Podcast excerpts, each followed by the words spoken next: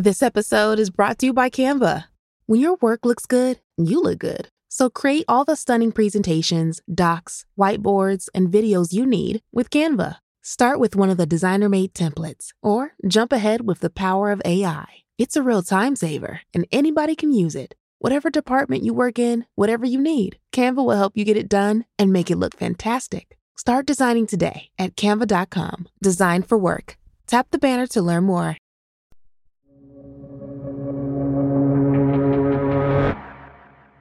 Virtually no one has been traveling on airplanes in recent months. At one point, air traffic was down ninety-six percent. There's just not a lot of flying going on at all. A couple of weeks ago, fewer than one hundred thousand people were going through T S A checkpoints every day, and that's the lowest level since like the fifties. That's being set back decades to a time when travel was sort of a special occasion thing that was reserved for only like a slim segment of society. Right now, airlines have been upended. Passengers are terrified of being exposed to the coronavirus. International travel has largely been shut down, and in many spots, people are still sheltering in place. It has forced airlines to rethink how they operate. The goal here is to stop the bleeding. We've got to make sure that Southwest survives. And if that means as a radically smaller airline, well, then that's what we'll have to do.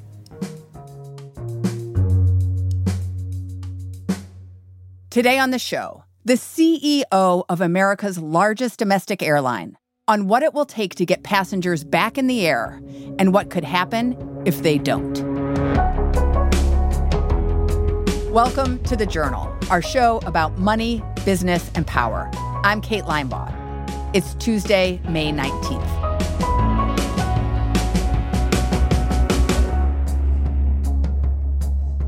Recently, our airline reporter, Ali Sider, interviewed the C E O of Southwest Airlines, who hasn't been on a plane in two months. When's the last time you went two months without getting on a plane? Oh, I... I can't remember in my career. Uh, you'd have to go back to the nineteen eighties uh, for, for something like that. Gary Kelly has been running Southwest Airlines for about twelve years. Southwest is interesting because they're actually the largest U S carrier of domestic passengers. So they're a really good barometer for what consumers are feeling and, you know, are people ready to be traveling again? And so far, the answer seems to be not really. Coronavirus has ended a record-long streak of profits for airlines. Over the last few years, airlines have increased their margins by putting more people into cabins and charging fees for bags and flight changes. But now, bookings have plummeted, customers have demanded refunds, and airlines have been forced to waive change fees. All of this has been devastating to their bottom lines. Here's Allie. All of the airlines reported losses in the first quarter. You know, they're burning through tens of millions of dollars of cash every day. And under the terms of the CARES Act, airlines got uh, fifty billion dollars. They have a tricky balance to strike in that they have to keep flying some flights under the terms of their federal aid. The government wanted to make sure that communities didn't lose air service altogether. So they have to keep flying. They can't just shut down.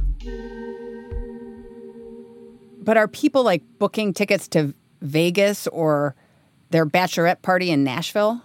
No, not really. People are not really booking tickets right now. Some airlines have said they've seen a little bit of booking, you know, especially a couple months out. And it's not clear if those are real bookings or if those are people just kind of testing the market and they see a great price and they they buy it, but they might not actually travel. You're not really yet seeing people really committing to plans. And one reason is that things just aren't open right now. Why would you book a trip to Disney World not knowing if it'll be ready for you? Airlines are trying many things to lure customers back and get them to book and take a trip. At Southwest, they've lowered the price of some tickets. In our interview, I asked Gary Kelly about ticket prices and if he thought low fares would help people get back onto planes and if that even seemed like a responsible thing to encourage. And he said, well, I don't know that it's necessarily trying to incent people to travel as much as it is that if you're going to travel, we want you to fly on Southwest. And I'll just quote uh, our beloved Herb Kelleher after nine eleven. He said, we are all low-fare carriers now. And that's where we are here again. If people are thinking about travel, They're definitely going to be watching their pocketbook. We're in a recession. You've got high unemployment all of a sudden. So it's very much a low-fare environment. But cheaper tickets aren't all that airlines are trying to do.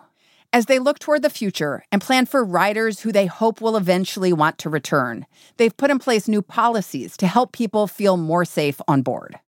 Many major airlines have required that passengers wear masks. They've stopped serving drinks and food, and they've invested a lot more time and money into sanitizing the cabins. They're recognizing that people need to feel that the planes are safe and that they're being thoroughly cleaned. So they're using these foggers that spray disinfectant all over the planes to make sure it gets to every surface. And they're starting to do that, not just overnight, but really between every flight. So that's really the biggest thing that they say they're doing to help protect customers, and something that Gary Kelly made sure to talk about in our interview. These airplanes are spick and span clean.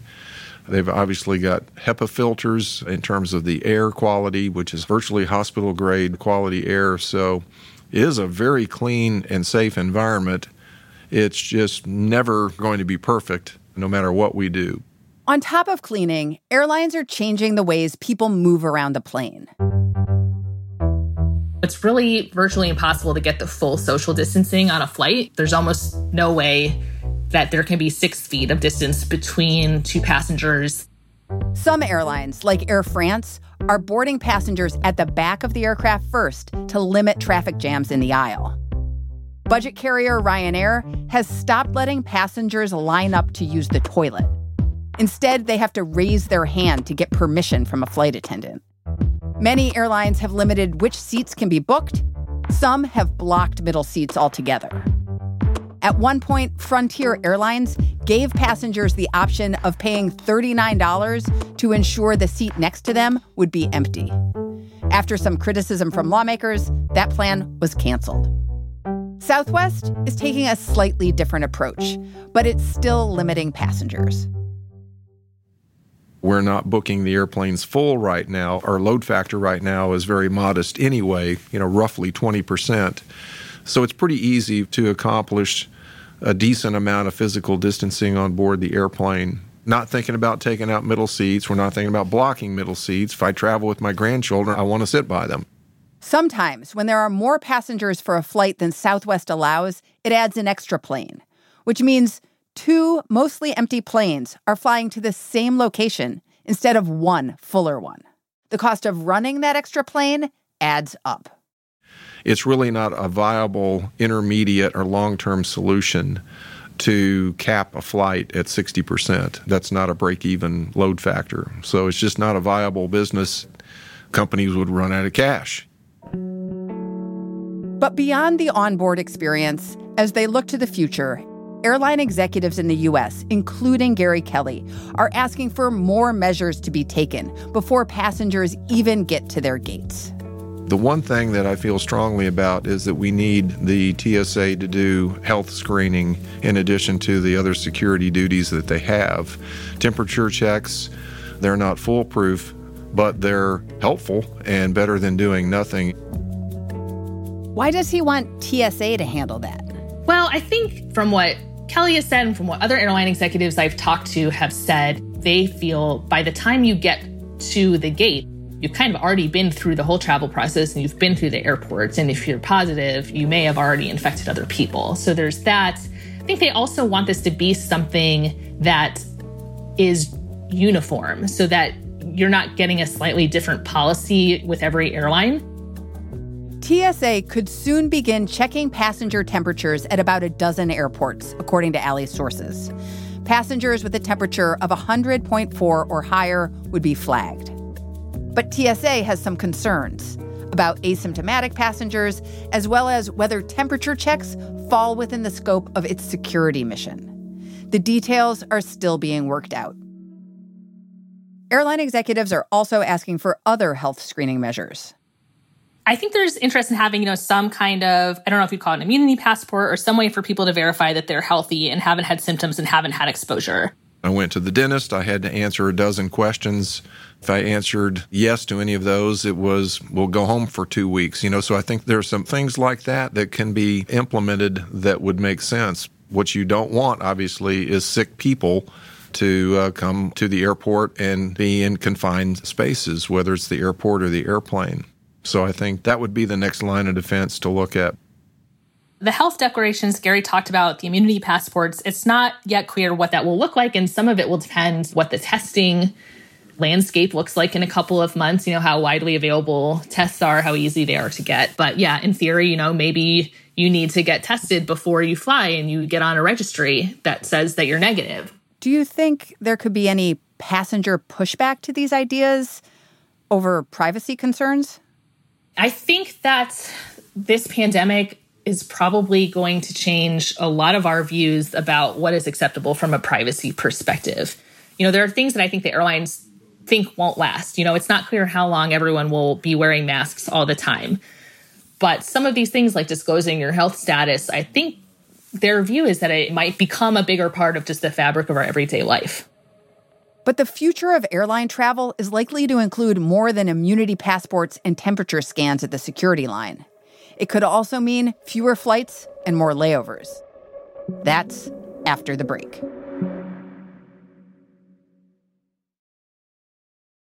This episode is brought to you by Indeed. We're driven by the search for better, but when it comes to hiring, the best way to search for a candidate isn't to search at all. Don't search, match with Indeed. Use Indeed for scheduling, screening, and messaging so you can connect with candidates faster. Listeners of this show will get a seventy-five dollars sponsored job credit to get your jobs more visibility at Indeed.com slash journal. Terms and conditions apply. This episode is brought to you by Indeed. Hiring? With Indeed, your search is over. With over three hundred fifty million global monthly visitors and candidate matching technology, Indeed helps you find quality candidates fast. As a listener of this show, Indeed is giving you a one hundred pounds sponsored job credit to get your jobs more visibility at Indeed.com slash the journal pod. Terms and conditions apply. Need to hire? You need Indeed. Welcome back. Industry experts think it could be years before air travel returns to its recent highs. And so, to survive with lower revenues, airlines might have to adjust to the new reality by downsizing. We burned quite a bit of cash in the month of April. It's close to a billion dollars, so that can't continue. If we can get to break-even cash flow in six months' time, then I think that it just gives us a little bit of breathing room to consider our next steps. What we're going to do in the meantime is uh, look at accelerating airplanes that are eligible for retirement. We will also offer voluntary separation packages for employees, whether it's early retirement or beyond. So all of those kinds of things to downsize the airline by some amount right now, I think, is very sensible. No airline is going to go out of business by being too small right now. So I think that we'll want to err on that side. And, you know, I've been very honest with our employees that this is bad and there's no way to know exactly what will happen in the future. We'll do everything we can to avoid furloughs, but it's just not a guarantee that I can make. We've got to make sure that Southwest survives. And if that means as a radically smaller airline, well, then that's what we'll have to do. Smaller airlines would likely mean cutting some routes, pulling out of some airports, and reducing the number of direct flights. And those changes will have a big impact on passengers. People are used to having a lot of options depending on where you live and maybe being served by multiple airports and being able to fly anywhere direct. And, you know, I think we'll be seeing a lot less of that going forward. In the long run, it's going to be an adjustment for consumers as well. And these sorts of changes to the way we fly, masks and social distancing, do you think they'll be around for a while? I'm not sure how long some of these things will last. There is a fear that this experience might prompt a longer-term rethinking of travel. You know, are people going to just use Zoom because they realize they don't have to meet face-to-face as frequently? I think that's not a popular view among airline executives. I think what they think and what Gary Kelly has said is that ultimately they expect things will get back to normal. People will travel, and I think you will see full airplanes. I don't know that we will be back to twenty nineteen levels immediately. And I'm not smart enough to know whether that's eighteen months, which I've seen some predictions of, or whether it's thirty-six or whether it's five years. It will get back, but only when this pandemic is out of people's minds. And so there, I think you're back to a, a more, quote, normal airport and airplane environment.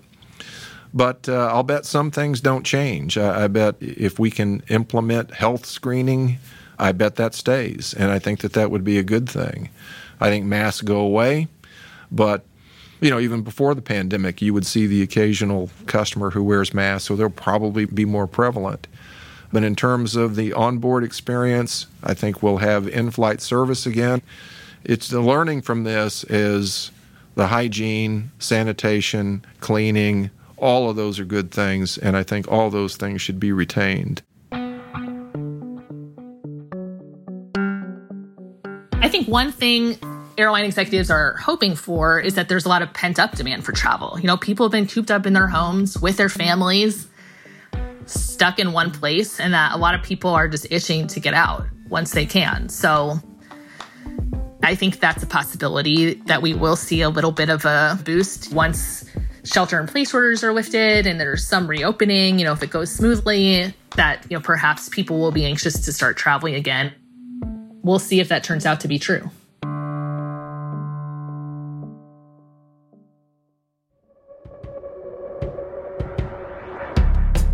That's all for today, Tuesday, May nineteenth. The Journal is a co-production of Gimlet and The Wall Street Journal. Thanks to Michelle Hackman, Benjamin Katz, and Mike Cherney for their reporting on this story. Thanks for listening. See you tomorrow.